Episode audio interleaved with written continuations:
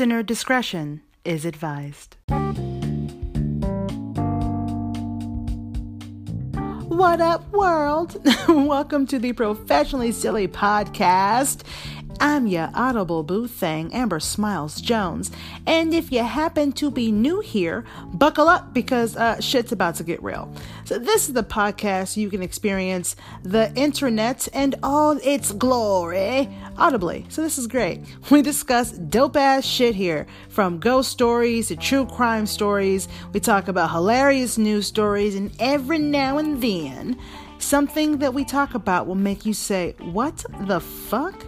Plus, you might even learn something fun. So, yay. First things first, uh, I want to go ahead and shout out my listeners, new and returning, because I appreciate you guys for letting me molest your ear canals. I'm grateful to be inside of your head. I am. It's cozy in here. There's a lot of dirty thoughts in here. You guys should really clean out your heads. So, where do I put my stuff?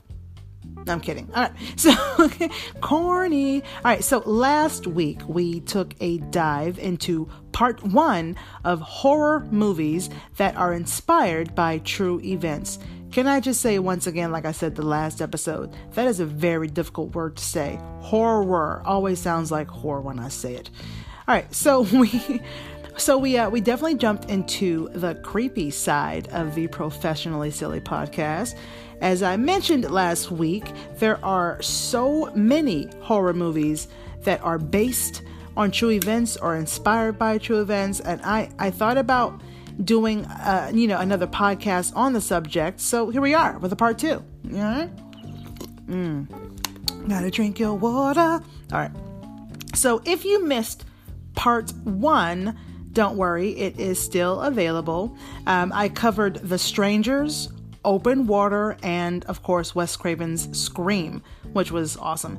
It was a fun and creepy ass episode. Doing the research was, um, well, it, like I said, it was creepy as shit, but not at all surprisingly entertaining. because as you guys know, I am a true crime junkie. I fucking love paranormal stuff. Love it. Creative shit, creepy shit, paranormal shit, all all the shits. I love all the shits. Uh, uh, and that's why my uh, YouTube and and uh, my my YouTube channel, my podcast are bomb as fuck, right? Yeah. All right. So this week we are. I thought we would, you know, take another dive back into the depths of creepy with a few more horror movies that are inspired by true events. Now, this is going to be a dope ass podcast episode. Last week, the episode did very well. So I'm hoping that you guys will enjoy this part too. By the way, if you're listening uh, to this podcast on an Apple device, uh, please go ahead and rate and review this podcast, hooking us girl up with five star rating and a written review on Apple Podcasts. If you could do that, pretty please, or any podcast platform that allows you to rate and review hook me up with some goodness. Okay. it actually will be very helpful for other people who have not discovered the Professionally Silly podcast to come across it. Uh, the more good reviews and ratings that I get. So hook me up. Also, guys, if you want to join in on the silly, uh, you have, and you have the Anchor app, you know I'm saying? Hit me up with a voice message, or you can call or text my Google Voice number as well. I want to hear your voices for once. I want to hear what you got to say. So 805 664 1828. Maybe you have an interesting topic that you would like me to cover. Maybe you want to tell me that I suck. Maybe you want to tell me that I rock. I don't know. Make sure you uh, also you can tweet me on Twitter. By the way, my um, contact info, including my Twitter and all that, is down below in the show notes, as well as the phone number that I just mentioned to you guys. Uh, before we get started, we're almost there, I promise, with these horror stories inspired by true events, I have some important information for those of you who are interested in doing what I'm doing right now creating your own podcast. And guess what? It don't cost a thing. It's free as fuck. It's free as fuck. So, uh, your voice, your ideas, and your creativity is perfect for a podcast. Tell the world what you got to say because I'm sure it's awesome. All right, so let's go ahead and hear this, and then we'll go ahead and get you back going in to the horror stories inspired by true events.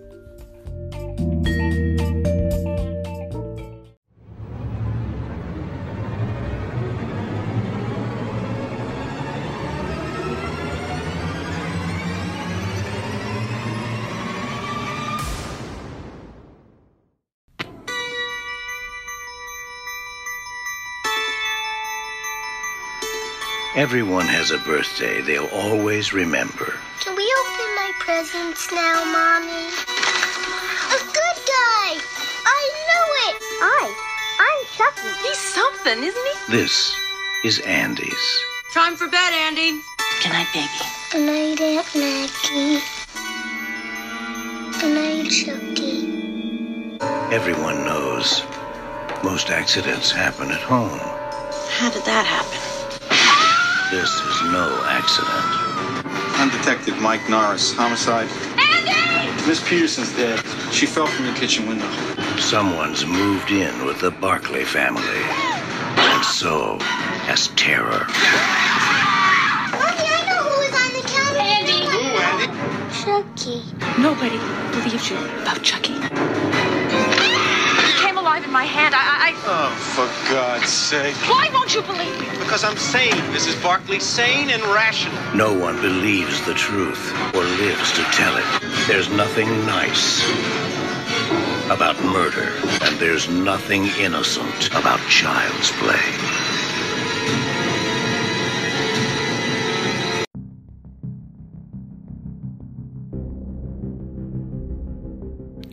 So that sounded a little familiar, didn't it? I figured that we would start with another amazing classic. It was so good that they had to make seven films. I'm talking about the Chucky series, but specifically Child's Play. Oh, yeah, nothing like dolls coming to life to kill you. True horror, if you ask me. dolls definitely freak me the fuck out, especially like haunted dolls or like, you know, in this case, one's possessed by a serial killer. But but did you know that that terrifying classic was indeed inspired by true events? Well, you do now, don't you? So let's start off with the movie Chucky, Child's Play. In the movie, there was a serial killer named Charles Lee Ray uh, who was being chased by, uh, you know, the cops in a toy store. Then he gets shot and he falls into a bunch of good guy dolls, which is, you know, the Chucky doll, but before possessed. so, naturally, in his last act on the earth, he does some weird spiritual chant and puts his soul inside of inside of one of the good guy dolls. Now, in doing this, the doll comes to life and Chucky is born. So excuse me andy is the kid in the movie and he wants a good he wants a good guy doll after he saw like a commercial on tv which you know how that works for most kids. They see some shit on tv they want it. I was one of those kids. I'm currently one of those adults.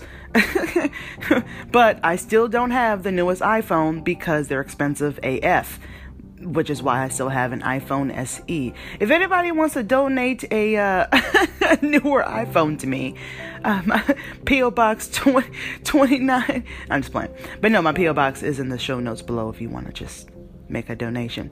Okay, so so anyways, he sees the commercial for the Good Guy doll.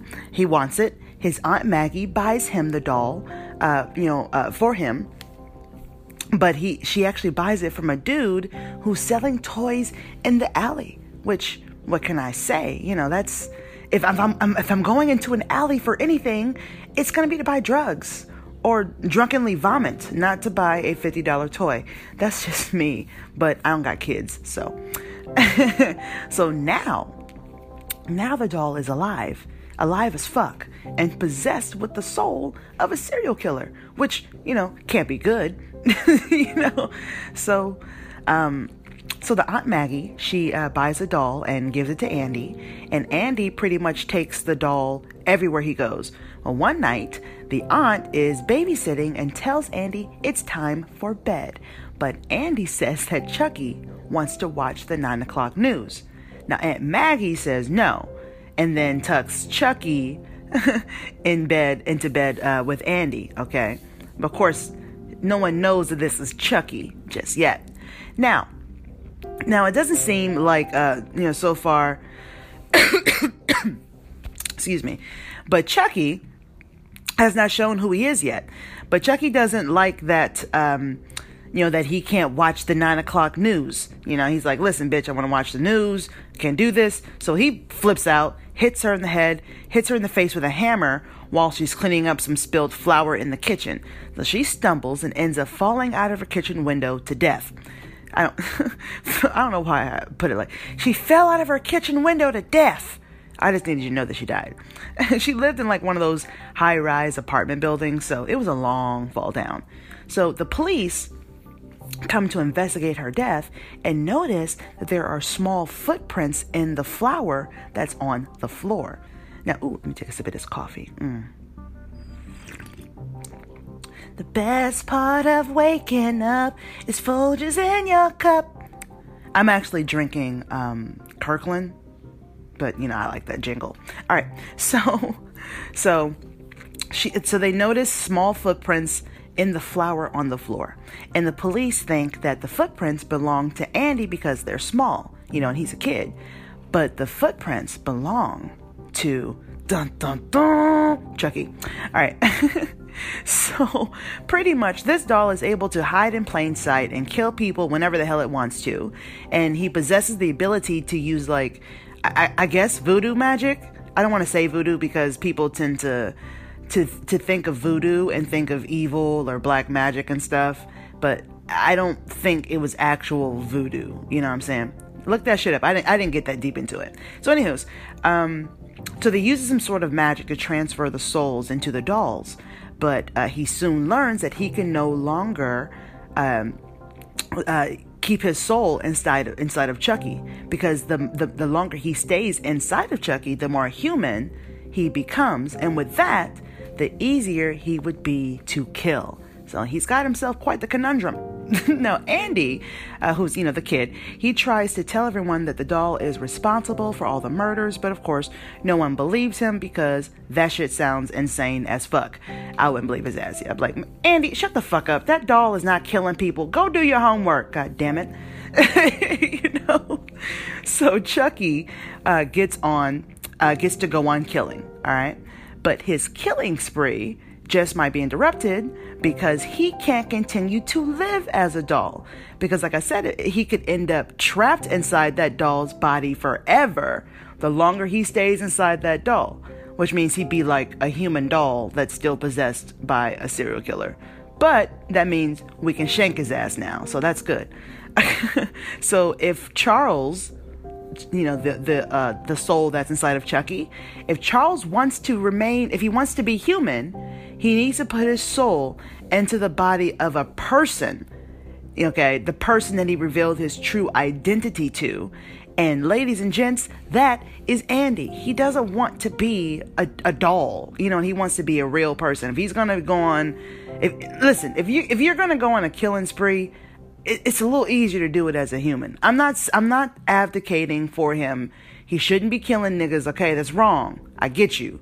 Okay, all right. But if put yourself in his shoes. If you wanted to serial kill, wouldn't you want to do it as a person? That is his right. Okay, I'm just playing. Um, fuck him, he's a serial killer. Um, so people are getting killed. Shit's getting blown up things are blowing up, literal explosions everywhere in this movie. So, I mean, just things just blow up, and you're like, why? Why would that cause it to blow up? All right, like in these older movies, all you have to do was like turn around and something blows up and there's no explanation for it. Okay, so Andy is trying trying to explain to everyone that his doll is evil and is killing people and they want to lock him up in an institution because he sounds batshit crazy. And let's all be honest, okay? If some kid told you that a doll was alive and killing people, would you believe him? Would you though? I wouldn't. but long story shorter, which is you know it's already long um, after after chucky realizes that he um, that he could that he could be killed, he tries to seek help. And this is after he was shot and saw that he could bleed. So yeah, I feel like seeing yourself bleed makes shit real. Like, oh shit. Yep. shit just got real. You know what I'm saying? So he goes to a guy for help, and this man tells him that he needs to put his soul inside of the first person he told his true identity his true identity to. You know. But after the okay, but this was only after Chucky stabbed um, a voodoo doll that was supposed to be an imitation of the man that he asked for help. He stabs that some bitch in the chest, the voodoo doll. So, of course, that kills the real man. But before he dies, he tells Andy's mom about Chucky being alive and how to stop him but there's a final scene where we all believed Chucky was killed and and it all was right with the world except there were six more movies after that. So I'm assuming he made it. but uh, now let's jump into the juicy part. Let's discuss the true story behind Chucky. Now, I'm not sure. Okay, I'm not sure if any of you have actually seen the movie, or the series, so I'm not going to tell you everything. I just gave you kind of like a little plot of what's going on, okay? So, I'm not sure if any of you have ever heard of Robert the Doll, but I'm about to drop some creepy knowledge on you real quick. See, Robert is a haunted doll that is said to cause car accidents, broken bones, divorces, and many other misfortunes, and sometimes even death. Seems like an opportune time to sip on this coffee. Because without it, I would feel dead. Okay. Y'all don't realize this, but it's like three in the morning right now. so he is the inspiration of Chucky, a doll who also killed. Now, the doll once belonged to Robert Eugene Otto, and uh, he went to, excuse me, he went by Eugene and Eugene was an artist. Okay, the door, um, the door was a the door. The doll was a present from his grandfather, and uh, he brought the doll to Germany in 1904. Now, many say that the uh, the doll was a gift from a servant of Eugene's family, but it's not really certain who gave him the doll. But uh, it said that um, that she cursed the doll using voodoo, which I fucking hate that people use that as black magic or evil. Voodoo is not just that. Ugh, it's annoying. Okay, so supposedly she cursed the doll using voodoo before she gave it to him, which I don't know why. I'm assuming maybe the family treated her like shit, so she was like, uh, I'ma curse your son, bitch. It's something like that. I don't know. Um, he decided to name the doll after himself, his first name, Robert. And of course, Eugene was um, a little too into Robert, and people thought it was weird. Like he dressed Robert in a sailor suit that he had worn uh, once when he was a kid. And um, just like Andy with Chucky, Eugene took that doll everywhere. The doll even had a place at, at the dinner table. You know, he spoke about the doll in first person as if it were alive. You know, he, he started blaming the doll for accidents or anything wrong that happened. And then it's as if like the phenomenon spread and over the decades, many people started to report strange things happening with the doll. Now, some people reported that when Eugene spoke to the doll, a different voice would answer back, which is creepy as fuck. Um, many people claimed that they saw the doll blink, laugh, and even walk around. And I gotta be honest with you, if I seen a fucking doll uh, blinking and laughing and walking around, I'm just not going to be in that area any longer. I'm going to run as fast as I can. If there is not a door that I can logically see within sight, there is going to be an amber shaped hole in a wall. I'm telling you, I'm out that bitch. this is okay. I just wanted y'all to know. All right, so so he took that doll with him fucking everywhere. Okay. And um, people thought when he spoke to the doll, they would hear a different voice answering back, which is fucking insane, like I said. So when he grew up, he moved out of his parents' house and he took Robert with him. Now, that's not that weird because a lot of people, when they grow up and move out their parents' house, they take their stuffed animals and toys and old stuff with them. They, they, people tend to do that. That's not that weird. So he kept the doll in the attic, but would hear footsteps and laughing coming from up there. Now, his house guests heard it too. Robert was even seen in the upstairs window. Now, children swear they saw him all over the place. Like, legit, like the neighborhood kids. They'd be like, yo, that's Robert. what the fuck? you know? So, when Eugene died, Myrtle Reuter, I don't think I'm saying her name right, Myrtle uh, bought uh, the house and Robert came with it. The doll came with it. Now, her visitors also heard the laughing and footsteps in the attic. Myrtle's daughter even claimed that Robert tried to attack her. That's some fucked up shit. Now, in 1994, the doll was donated to a museum, and uh, many flocked to see the haunted toy. Now, if anyone were to disrespect Robert or make him mad, they would suffer accidents or worse.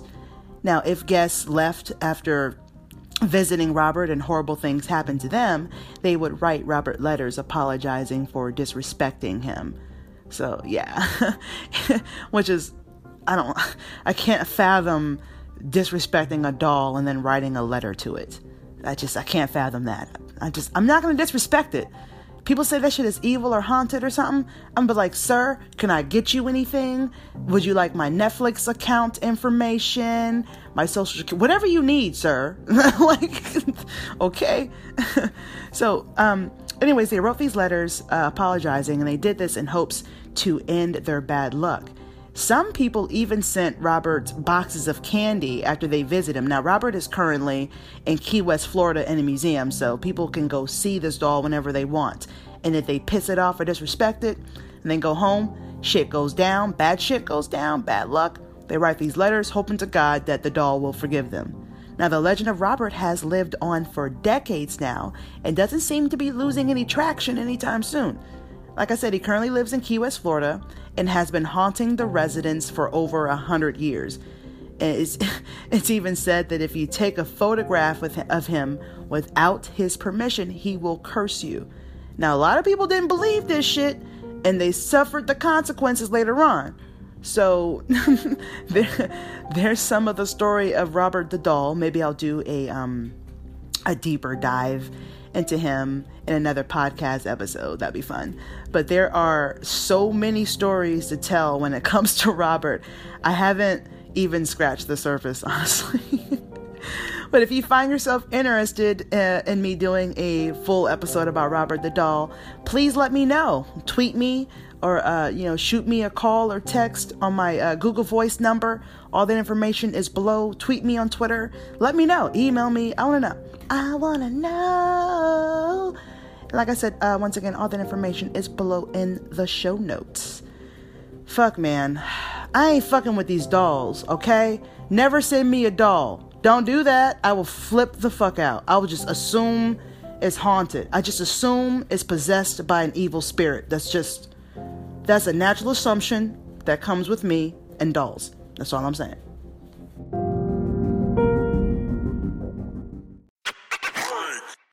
What up, ladies and gents? I've got some dope ass news that I need to drop on your domes real quick. I just downloaded this dope app called World's Greatest Videos. It allows you to create amazing videos and gives you the opportunity to win cash prizes. So join me in the global video contest. Download the app World's Greatest Videos upload videos of your choice, and shoot your shot to win some cash. There's nothing to lose and only fun to gain.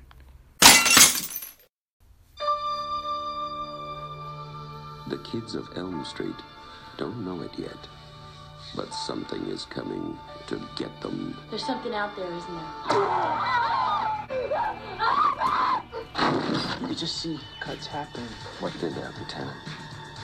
I don't know. Tina! What's the coroner got to say? He's in the jar and puking since he saw it. They're gonna kill me for sure. Did you do it? There was somebody else there. He was locked in a room with a girl who went in alive and came out in a rubber bag. No one knows where it came from or who it will visit next. Nancy? There's something wrong with you. You're imaginable. Nightmare on Elm Street. Do you believe in the boogeyman? No. Whatever you do, don't fall asleep. She's the only one who can stop it. If she fails, I'm your boyfriend now, Nancy. no one will survive.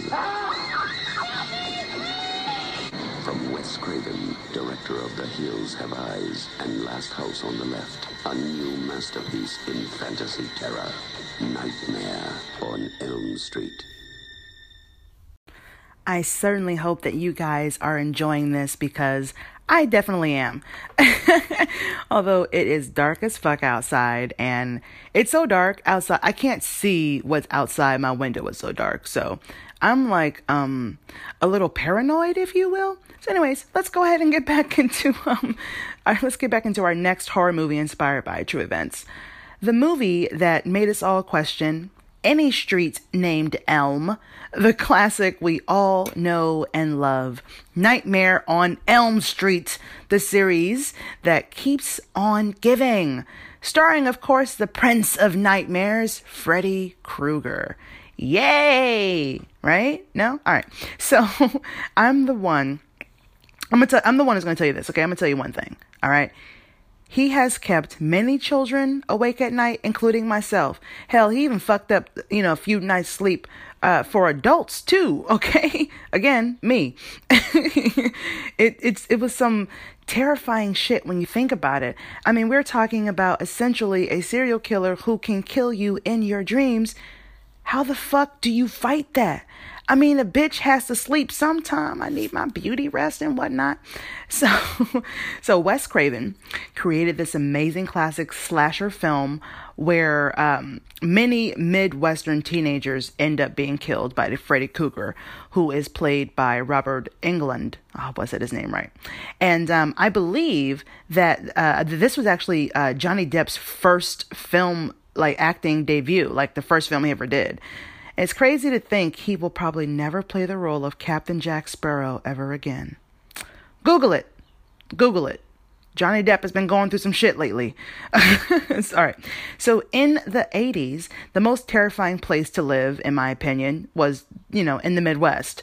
It seemed to be the location where all the horror slasher films were created. If you want a movie about criminal activity, then yeah, film it in New York or Los Angeles. But if you want a true slasher flick, there has to be open fields somewhere, maybe a barn, definitely a lot of stereotypical attractive white people, okay? And they live in the Midwest. Now, I mean, you know, you can sprinkle in some black people up in there every now and then, but what's the point? They're just going to kill off the characters anyway, so what's the point? just at least give us some speaking roles before you kill us off.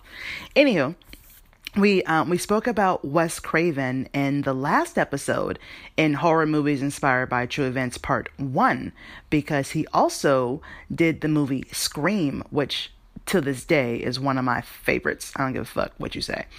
I love me some Ghostface. so, Nightmare on Elm Street um, like I said, there, we have several Midwestern teenagers who were killed by Freddy Krueger, and uh, Freddy is like this disfigured, ugly ass dream rider. you know, and that's the best way to put it. He he looks like an ugly homeless burn victim who happens to live in your dreams and then waits to kill you.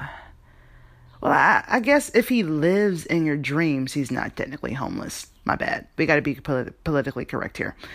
Now, if Freddy Krueger kills you in your dream, that means that you die in real in real life too. So let's you know, uh, put that in your pipe and smoke it. So the movie takes place in Springwood, Ohio. Um, okay, so this chick named Tina Gray wakes up from a horrible nightmare where she's attacked by this guy who looks like a burn victim in torn up clothes and he also wears a blade fixed work glove on his uh, on, on his hands. Now tina wakes up from this dream and her mom points out these strange slashes on her nightgown, which you can tell it's the 80s because who the fuck wears nightgowns anymore? Unless you're like in your 80s. So, and if you wear nightgowns and you're like, I don't know, between the ages of 16 and, and 30s, why? Just get a big ass t shirt. Stop being a bitch. All right. I'm such an asshole. So Tina tells her friends, Nancy Thompson and Nancy's boo thing, Glenn Lance, what you know, which um Glenn is Johnny Depp's character. Now, what? Now she tells them what happens, and uh, she also tells her boyfriend Rod what happens. When her mom goes out of town, she decides to have herself a sleepover. Yes, she does with her boyfriends, and they all. The, oh, okay. S- fucking cat! I was, damn cat knocked over some shit. Ah, I'm trying to record, bitch. We'll be right back.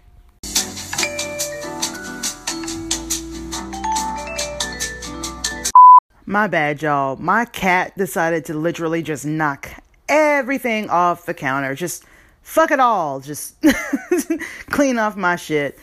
Uh, I love her a lot. I do. But sometimes my cat can be a bitch. I'm just saying. Okay, so where was I? Okay, yeah. All right. So Tina tells her friends, Nancy Thompson and uh, Nancy's Boothing, Boothang Glenn, Glenn, who is, you know, Johnny Depp's uh, character. And Tina also tells her Boothang Rod. So um, one day her mom goes out of town, and so they all decide to have a sleepover with their boyfriends because that's okay apparently in the 80s. And when she falls asleep, when Tina falls asleep, she has a dream of being chased by a homeless, uh, by that homeless looking burn victim that I described to you guys earlier. You know, Freddy Krueger. Does he ring a bell? All right. So Tina's boyfriend, Rod, is awakened by her thrashing around and he sees her dragged around and cut up by something he can't fucking see. So naturally, he gets the fuck up out of there. Now, Glenn and Nancy wake up the next morning to find Tina covered in blood and dead the next morning, which I gotta say, uh, how the fuck did they not hear or see all that shit? They must be heavy ass sleepers, or there was a scene of the movie that was cut out when they were all just shooting up heroin and just, I don't know. how do you sleep through that? Anywho, by the way, heroin's bad. Okay, don't do that. Uh, now, honestly, I don't really blame uh, Rod for running off because that's some crazy ass shit. And I would have gotten my ass up out of there too had I seen that. Okay. The next the next day, Rod is arrested by Nancy's father, who just happens to be the lieutenant of the police department, you know. Meanwhile, Nancy falls asleep in class and dreams of a man chasing her to the boiler room where she burns her arm on a pipe. And she wakes up from her dream scared as fuck because she notices a burn mark on her arm. Uh, her dream just got real as fuck, okay? Later on, Nancy falls asleep in the bathtub and nearly and is nearly drowned by the same man she dreamed about when she was in class. You know, how she got the burn mark on her arm? Holy fuck. Okay, first of all, all right, after you figured out the shit's gotten real, don't be falling asleep, you know, in bodies of water. I don't care how small the body of water is. Uh, drowning doesn't sound like fun. Just saying. Moving on. now, I'll be honest with you, I haven't honestly ever fallen asleep in a bathtub before. Okay? I don't have that kind of time. I don't. A bitch has responsibilities, okay? And those responsibilities uh, do not allow me extra time to sleep submerged in water, okay? I don't have that kind of time. And if I had the kind of time to do that, okay, I would have caught all those dreams that I've been chasing my podcast is doing well. My YouTube channels is, is thriving. A bitch is getting uh, stand up comedy sets all over the country. Okay. But none of those things are happening. So I'm a shower girl. Moving on. that was a nice little therapeutic session. Thanks for letting me vent, guys. All the reasons is why I don't have time to take a bath. Uh, I should edit all that out, but I won't. So Nancy decides to go visit Rod, who is still under arrest at the police station. Rod takes that opportune moment to tell Nancy what happened to Tina and, and, and his own dreams that he has had. So now Nancy is like, what the fuck? Why is this ugly ass homeless looking burn victim trying to kill me and all my niggas in our sleep? This is some fucked up ass shit. Okay. Which, in my opinion, is a fair ass question. Like, you know, what the fuck? So Nancy asked Glenn, and I'll explain to you why all this happens later. Now, Nancy asked Glenn, Johnny Depp's character, to watch her sleep to see what happens. She ended up seeing a um, ended up seeing Freddy about to kill Rod while he was in jail, but he turned. But Freddy Krueger ended up turning his attention towards her. Now, eventually, Freddy Krueger kills Rod while he is still in his jail cell. Nancy and Glenn, they end up finding his body hanging in the jail cell. Now, Nancy decides to, t- to tell her parents finally about these dreams, and they decide to take her to a sleep disorder clinic to help her. Because, you know, white folk, they don't believe shit. You know what I'm saying? Oh, you just need doctors. Understood. I probably would have done the same. Um, while she's there, um, in one of her dreams, she's able to snatch Freddy Krueger's fedora hat and pull it back into reality. And can I also say that it is extremely difficult to pull off wearing a fedora hat these days? Okay, and if you are one of those lucky people who can do that, if I ever see you in the street, I'm gonna give you the best high five of your life. I promise you. We, you will have never received a mightier high five than the one that I will give you if I see you rocking that fedora hat. I just want to point that out. Okay. so, what the kids um, don't know initially is that the parents are the ones responsible for what's happening to them in their dreams and, in turn, reality. Freddy Krueger was once a human child, was a, a human child, of course we were all human childs. But Freddy Krueger was once again was once before a human child killer who the neighborhood killed because the legal system failed them. Uh, he was released from prison on a technicality. So now he is getting revenge by killing their children and their dreams. So, damn. Talk about holding a grudge, huh? Fuck. Now, I won't tell the entire movie because there's um, even though it's an older movie, it's it's a freaking classic, and you should definitely watch it if you haven't already. And and it's followed by a series of sequels. So def get your buddies together for a binge night. I think there's like seven or eight Freddy Krueger. I'm not sure. Hold on, um, Alexa. How many Fred- Freddy Krueger movies are there? Here's something I found on the web. According to WhatCulture.com, and since 1984, rightly or wrongly, there have been nine Freddy films to date, including Freddy vs. Jason. Oh, okay, cool. So th- nine. I was, I was close. Man, I love that bitch. She be telling me everything I need to know. Um, so let's get into the true story that inspired Nightmare on Elm Street. So the film was inspired by newspaper articles from the Los Angeles Times in the 70s. The articles were about Southeast Asian refugees trying to escape to the United States because of uh, because of war that involved Laos, Vietnam, and Cambodia. Now, not to mention they were dealing with genocide, uh, with the genocide of so many people as well, which is not something new to our history on this earth, unfortunately. Uh, because of the horrific things that they experienced, they suffered from extremely disturbing nightmares and they refused to sleep. A lot of the men actually died in their sleep later on. Now, when Wes Craven was going through these articles, he realized that they never actually correlated them. The medical community ended up calling the phenomenon Asian death syndrome and it seemed to affect men between the ages of 19 and 57. And uh, it was believed to be sudden unexplained death syndrome, kind of like SIDS, uh, like when the children, uh, when babies pass away in their cribs, which is super fucking sad. Ugh. Now, around the time that the film was in production, California had a hugely publicized child molestation cases. I mean, hugely publicized. Because of this, um, people don't realize this, but Craven originally wanted Freddy Krueger to be a child molester instead. But because of uh, this highly publicized case, Craven decided to make Freddy Krueger a child killer instead because he didn't want to be accused of using what was happening in California to his benefit, which makes sense, you know. Just kill all the kids, kill them all, kill them all. so Craven even named Freddy Krueger after a, a child that bullied him when he was in school. So there's a lot of things that inspired this classic slasher film. Now, Freddy Krueger is the villain that everyone is afraid of. We stand for, you know, he, he's pretty much, he stands for the worst kind of adult you know the dirty old man the the the adult that you can't trust he's he's the guy we all talk about at night when we tell ghost stories he's the boogeyman he's the monster that takes advantage of you in your in your most vulnerable moment while you're asleep so yeah that was fun right listen uh i hope you guys sleep well tonight and i mean that i do Do you want to see him? Yeah. When the music stops, you see him in the mirror standing behind you.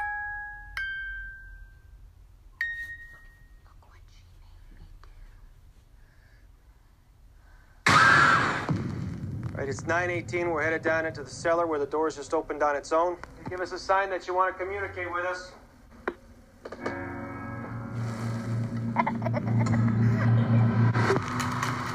What are you guys? Well, we've been called ghost hunters, paranormal researchers. But we prefer to be known simply as Ed and Lorraine Warren. There's someone here that would like to talk to you. There's something horrible happening in my house.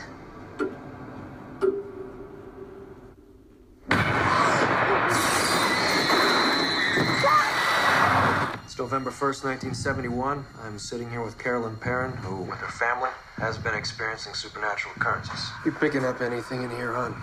Something awful happened here, Ed.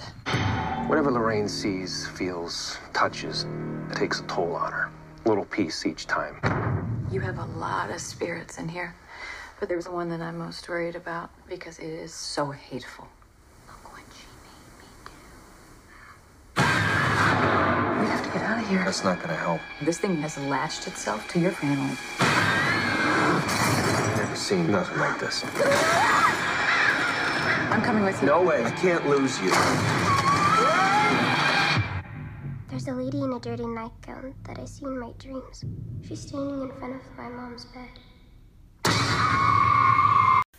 As I'm sure you all know, I love the paranormal. That shit is titties, man. I just enjoy it. Now, I'm probably way more than I should, but it's intriguing, you know? So I would be out of my mind if I didn't put The Conjuring on my list. This movie was scary as fuck okay, and produced some sequels of its own. This movie uh, was horrifying as fuck, like, like I said, and I definitely screamed a lot while watching. It has some of the best jump scenes, jump scare scenes ever made. Okay, so let's get into the meat of the movie. So, in the early 70s, Roger and Carolyn Perron, or Perrin, uh, move into a creepy ass farmhouse in the middle of nowhere in Rhode Island with their five daughters. Now, I had never been to Rhode Island. I've never had five dollars, and I've certainly never lived in a farmhouse. I wonder if they're Catholic or if they just don't know how to use condoms. Wait, were condoms out in the in the seventies? Did they have? I don't know. I'm off topic. My bad. All right, now when they um, first moved into uh, in, into their new home, their dog Sadie refuses to enter the house. Now, this is obviously a sign because, as they say, a lot of animals and uh, children tend to be able to see and experience paranormal things more so than adults.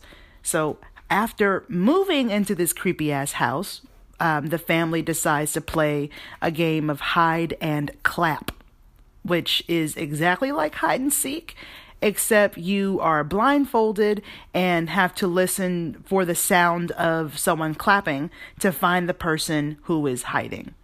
Now, when I was a kid, freeze tag was the game, okay? I, I also used to fuck up red light, green light, or green light, red light. You know that game when you like have to get to the person who's got their eyes covered and they're like green light and then you have to get to them as soon as possible but as soon as they say red light you got to stop moving and every now and then there was that little asshole kid. It was like yellow light, and you had to move in like slow motion. I was that asshole kid, by the way. Once again, I digress. so a lot of strange paranormal occurrences happen the first few nights in their creepy new house. While playing um, hide and clap, the mother of the family hears her child clapping in the closet. Now remember, she's blindfolded, so she can't see shit. But the person she hears clapping is not her daughter at all. The camera shows us, the viewers, uh, these dead looking hands, adult hands, mind you, coming out of the closet through the clothes, clapping. That, of course, is uh, creepy as fuck. Now, strange things uh, begin to happen around the house, including the clocks all stopping at 3:07 a.m. And uh, many of you may or may not know this, but between the hours of 3 a.m. and 4 a.m. is known as the witching hour, something that we've discussed in previous uh, podcast episodes. Now, that is a time frame where the most paranormal uh, things seem to occur. Now, they also find their dog Sadie dead outside uh, so I fucking hate when they kill animals in the movies. Like I know it's based off stuff, I get it, but why y'all gotta kill the animals? It's a movie. He could have lived. Y'all could have uh, saved Sadie. Anyway, so shit is getting real as fuck. But why, why they had to uh, kill the damn dog, man? I, I, it's beyond me. They, it's a movie. They could have saved her. Pissed off. Speaking of which, y'all know that movie I Am Legend with Will Smith, and he's got the dog, uh, the German Shepherd Sam, and then and then Sam died. Man, that was the saddest shit. mm, I hate when they kill the animals in movies. If people die, it's like, all right. but animals, no. Don't get me started on Marley and me. okay. Well, moving on. Um, so, um, one of their daughters tells our tells her family that there is a spirit that is telling her that the, her entire family is going to die, which is probably terrifying as fuck as a child or as an adult. The evil entity or entities are traumatizing the children, and the parents have no idea what the fuck to do because how do you fight evil spirits? Like, how that's just the end of the question. How do you fight evil spirits? so they decided to reach out to Ed and Lorraine Warren, who are paranormal investigators with a shitload of experience. And guess what? They even investigated the haunted doll known as Annabelle. Dun dun dun! I'm sure many of you have heard of that creepy ass doll. And of course, the movie that came out not too long ago about her. So Ed and Lorraine do their thing and they realize that their house is indeed haunted and will need an exorcism, but they will need uh, to get permission from the Catholic Church. You can't just get an exorcism from the church because you want one. Exorcisms, from what I understand, are kind of rare these days, but they still happen. And they are, um, there have been many times where someone was mentally ill and were mistaken and, and were mistaken uh, as being possessed. So, yeah. So this so you definitely need to have proof that your home needs to be exorcised or you need an exor- uh, exorcism because a lot of harm can come from trying to exorcise someone who doesn't need it, you know. All right. Plus, the Catholic Church already has other issues that they're dealing with, if you know what I'm saying. So, I'm such a dick. Ah, okay. And it's hilarious because I was actually raised Roman Catholic, but I don't, I'm not very religious, religiousy. Is that a word? Moving on. So, the last thing they need is to be exercising people with mental issues. So, Catholic Church, get your shit together. Okay. and Lorraine Warren do their research and find out that uh, find out the home at one time belonged to a woman who was accused of being a witch. Which, you know, think, huh, witch, witch, witch. Okay. Which, thank God, it's not an issue that we still have to deal with these days because at one point in time, all you need to do was to be considered a witch. Uh, to be considered a witch is, you know, you just gotta be a woman that is not compliant to the patriarchy to the patriarchy of this uh, this country I don't know why I had a hard time patriarchy. God damn it. I told you it's early. I'm only on my third coffee. Leave me alone. My brain is working faster than my mouth can. I don't have time. So, meaning any woman could be accused of being a witch at any time, which kind of sucks ass. You know, uh, she can be accused of being a witch and she can be killed for any reason at any time. And at one point, they would do something when they, I forget what it was called, but they would uh, tie you up and throw you into uh, like a lake or river or something. And if you floated to the top, you were a witch. They would hang you or burn you at the stake. If you drowned, then you weren't a witch, but now you're dead. So there's just, it's just not a lot of justice here. Not a lot of justice. Okay. So, uh, where was I? Uh, okay, here we are. So even, um, so even if you're if you're labeled as a witch, they're gonna kill you. Period. Point blank. Now, kind of being a woman in today's society is not that much different from back then. okay, they may not be drowning us or shit, but they definitely don't treat us right. Now, the moment a woman shows that she has balls, figuratively speaking, she's labeled as a bitch. All right. Now, the moment she does something that nobody understands back in that time, she's labeled as a witch. So, you know, you get it. Ah, what a time to be a woman. My ovaries are brimming with pride. So let's get back to the witch. It is said that this witch sacrificed her baby to the devil, you know, as one does, and, and then killed herself in the 1860s. Now, they do more research and investigate the home to find out that this place is way more haunted than they expected. Uh, just demons out the ass, just just demons everywhere. Now, because they have uh, decided to investigate this, paranormal things have begun to happen to them in their home and their family. And I'm speaking of Ed and Lorraine Warren. Now, the evil witch who killed her baby and herself in the 1960s decided to possess the mother who currently lives in that house. Okay, now we're talking about Carolyn uh, Perron now. Okay, so now this white lady is trying to kill her children and needs her own exorcism. And this is why you don't live in farmhouses in the middle of nowhere because you will be possessed and try to kill your children. Like that's what's going to happen. I'm telling you. I'm telling you right now. I'm trying to save your lives. so, so much went down in this movie that you would have to see it for yourself. I I guess the word is uh, enjoy. Enjoy this. Enjoy this movie. As usual, I'm not going to tell you everything that happened in every detail of the movie because I want you to enjoy it for yourselves. So now let's get into what inspired this movie. Now, what many people may not know is that the Perron family is real as fuck. In 1970, Roger and Carolyn Perron, or Perrin, uh, and their five daughters, they moved into a farmhouse in Harrisville, Rhode Island. So they're still in Rhode Island. It was a 200 uh, it was 200 acres of land and is where the family resided for about 10 years. Now, at first, the spirits were friendly and non threatening. They even played with the children from time to time. But after a while, the paranormal events seemed more malicious and, and only seemed to happen at night which, you know, creep factor has just gone up to 10.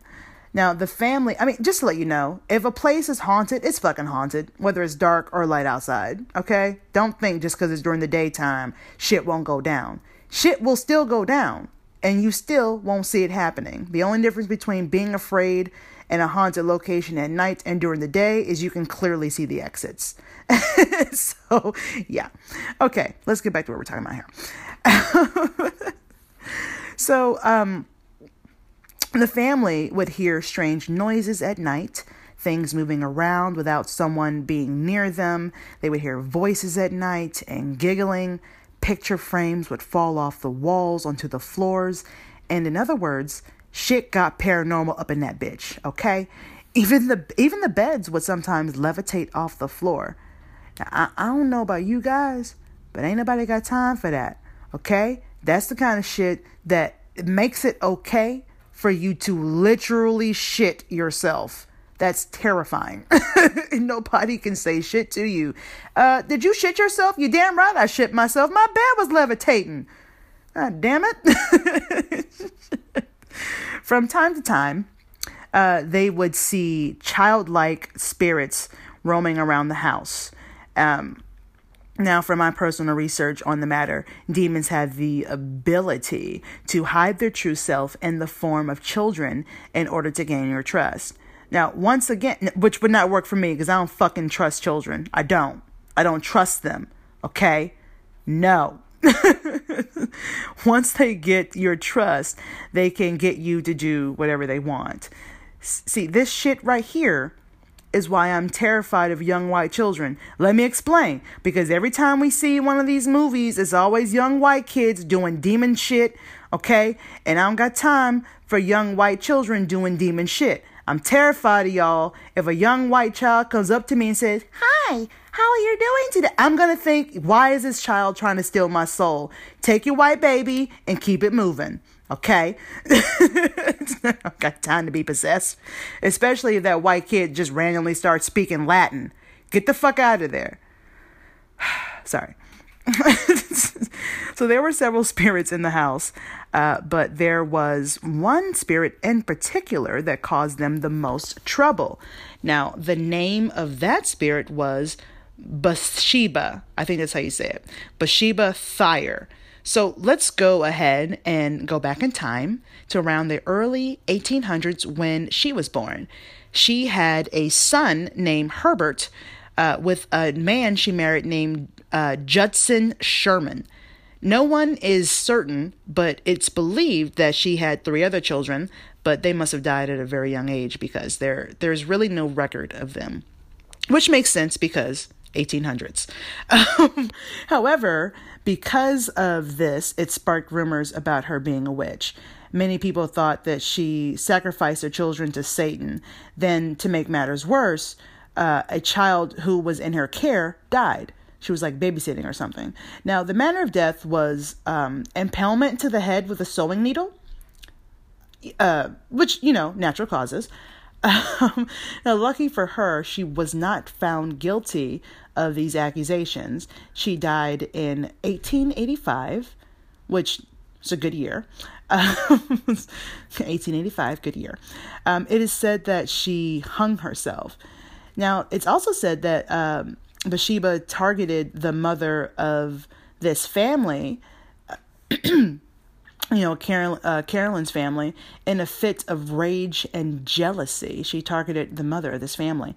Now, this particular spirit or demon is described as being a very old, ugly woman with her head tilted to the side as if her neck has been broken. N- not a spirit that I want visiting me at night or any other time of the day. We're good. Um, Bathsheba uh, possessed Carolyn and tortured her family, so this family needed some serious help. However, when Ed and Lorraine Warren showed up and began their investigation, this seemed to upset the spirits and made paranormal activity uh, a lot more frequent and way more dangerous.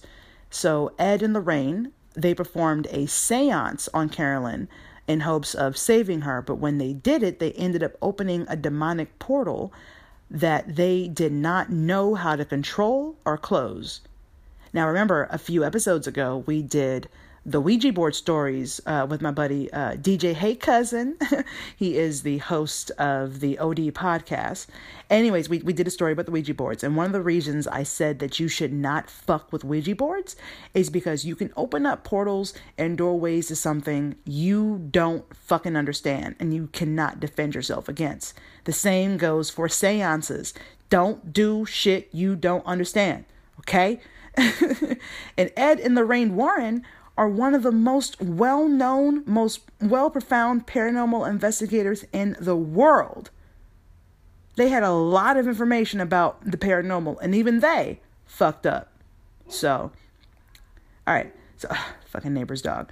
So, when that happened, Roger, the father of the family, kicked Ed and Lorraine out of their house because uh, they opened up a demon portal, which is, you know, kind of a good reason to be pissed at somebody.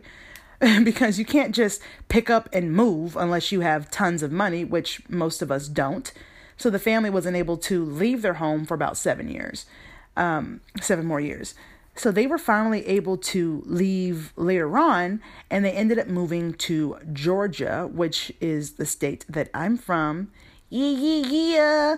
Boom, boom, boom, boom. Shout out that GA. All right.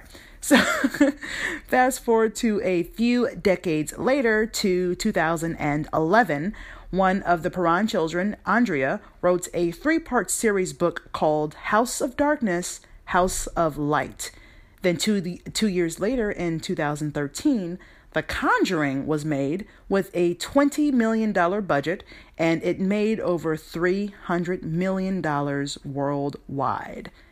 Now, during the making of the movie, the real Lorraine Warren was visited, uh, was visited, was invited uh, to the set to make everything seem more realistic on set by sharing her actual memories and, and things like that with the crew. Even uh, the Perron family agreed that the set was exactly as they remembered, and the events that took place were accurate as fuck. So the, the, they said the movie was pretty accurate as hell. That's that's exactly what happened to them.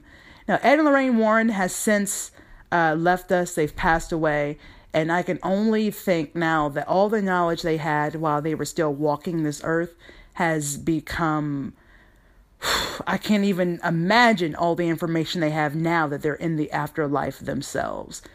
So, yeah, there you have it. the Conjuring.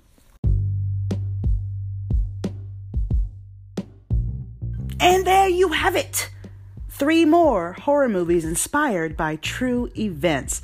Now, I certainly hope that that the thoughts of this information uh, it keeps you up at night if there is anything that you can take from this podcast episode, it's get your homies together and uh, watch all these classics. Binge, look, binge party, bitches. Let's do it. Uh, maybe we should watch one of those um, classics together on like a Periscope Live or something one day. That'd be fun. Now, I certainly hope that you guys enjoyed this creepy and silly podcast episode of the Professionally Silly Podcast. The research for this episode was insane, so I certainly hope that you guys will show your support by hooking your girl up by leaving a five star review on Apple Podcasts. That would actually help me out a lot to get my podcast out there to those who haven't heard of us yet. And I am out here chasing my dreams, and the only thing you have to do in order to help me catch them is share this kick ass podcast with a friend and leave a review anywhere that allows you to review this podcast. So, yeah. Also, if you, um, if there is a podcast that you like besides mine, you know, do that podcaster a favor and also leave them a five star review for their podcast as well. It makes our day to know that our listeners are not only listening, but they're enjoying what they're listening to it's like a visual validation that every content creator needs and wants to experience. Okay? They want to know that all the research, hard work, sacrifices, and creativity is not only appreciated, but enjoyed. So, yeah. but not to mention, there's just a lot of amazing podcasts out there, listeners. So, have fun. Shout out to uh, Wikipedia, Murderpedia, YouTube, and Google once again for helping me find the movies that were actually inspired by these true events. Events, I don't know why I said it like that. Those are the dope ass sites that I use for research. Oh, uh, send me your ghost stories, true crime stories, alien abduction stories, confessions, embarrassing moments, whatever. I want to start doing listener stories because that would be dope as fuck. And uh, I also want to I also want to go ahead and um and shout out uh, Belinda Dorsey for her $50 donation to my PayPal. Girl, I appreciate it because this will go to the future content of Professionally Silly because I'm in the throes of creating a Patreon, so bear with me on that. But yeah, that's going to go to uh, my professionally silly content. It can go to equipment that I may need for my podcast or my YouTube channel. You know, go to locations because I also do paranormal investigations on my YouTube channel, and to get around to those locations, it costs money. So, yeah, goes right back into the content. I know that you guys have some shit that you probably want to get off your chest, okay? And you can be anonymous if you like. You can be anonymous, all right? Just send me just send me an email, let me know, and hook me up with some listener stories, okay? Cuz I want to have some fun with your lives. Um, check out the show notes for some bonus information like my social media. I've got TikTok, Instagram, Twitter, YouTube. You know, and by the way, my channel is also called Professionally Silly. Man, I have so much fun on there. Like, yeah, check me out. Check me out. Follow, subscribe, fammy, whatever you want to call it. I would love it, love it, love it, love it if you would share uh, this podcast and my YouTube channel with a friend and help me grow. Let's get professionally silly, baby. Once again, I'm your audible boo thing, Amber Smiles Jones, and thank you so much for listening to the Professionally Silly Station here on Anchor FM, where I take my silliness seriously. Right? I should do like phone porn. Do they still do that? Phone porn, phone sex, whatever? Is that still a thing? All right, whatever. Feel free to call in about any episode of Professionally Silly that you've heard uh, through the Anchor app, or you can call or text my Google Voice number, you know, for a chance to be featured on my podcast, 805 664 1828. Until next time, my loves, watch where you step, because there's pieces of shit everywhere. And if you're all caught up on the silly, check out these dope ass podcast promos from a few of my favorite podcasts. Dumb and Busted has been called, quote, one of America's greatest treasures by three out of three hosts of the show. Dumb and Busted is a weekly true crime comedy podcast with stories of exceptionally smart and insanely dumb crimes. Comedian Hunter Donaldson has hailed it as the greatest thing to come out of Portland since comedian Hunter Donaldson, who is me, also a host of the show. Podcasters Allison Copeland and Hannah Ether praise Dumb and Busted as, quote, found on Apple Podcasts, Google Play, Spotify, Stitcher, and anywhere else you get your podcasts. Just more rave reviews from two other people who host the show. Catch us every Thursday and follow us at Dumb and Busted on Facebook, Instagram, and Twitter. Crime you later!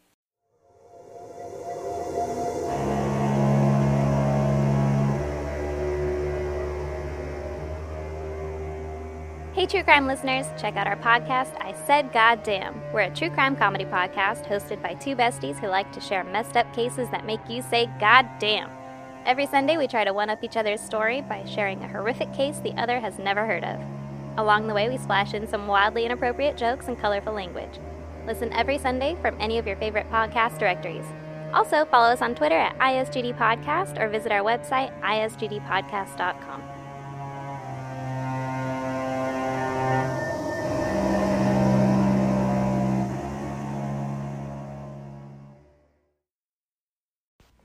Hey gamer, my trusted companion, confidant slash spirit animal. I don't know if I can convey to the audience how great this podcast is within 60 seconds. Wait, what?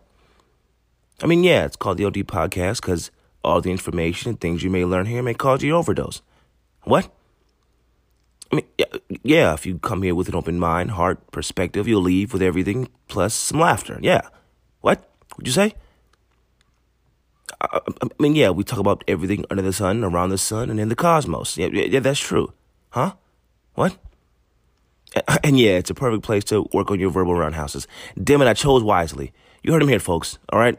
Here at the OD Podcast, where doses may vary, you get everything you need to become a better person and less of a jerk. All right? Come join us. We promise you'll learn and leave with something amazing. We love you. Come stay with us.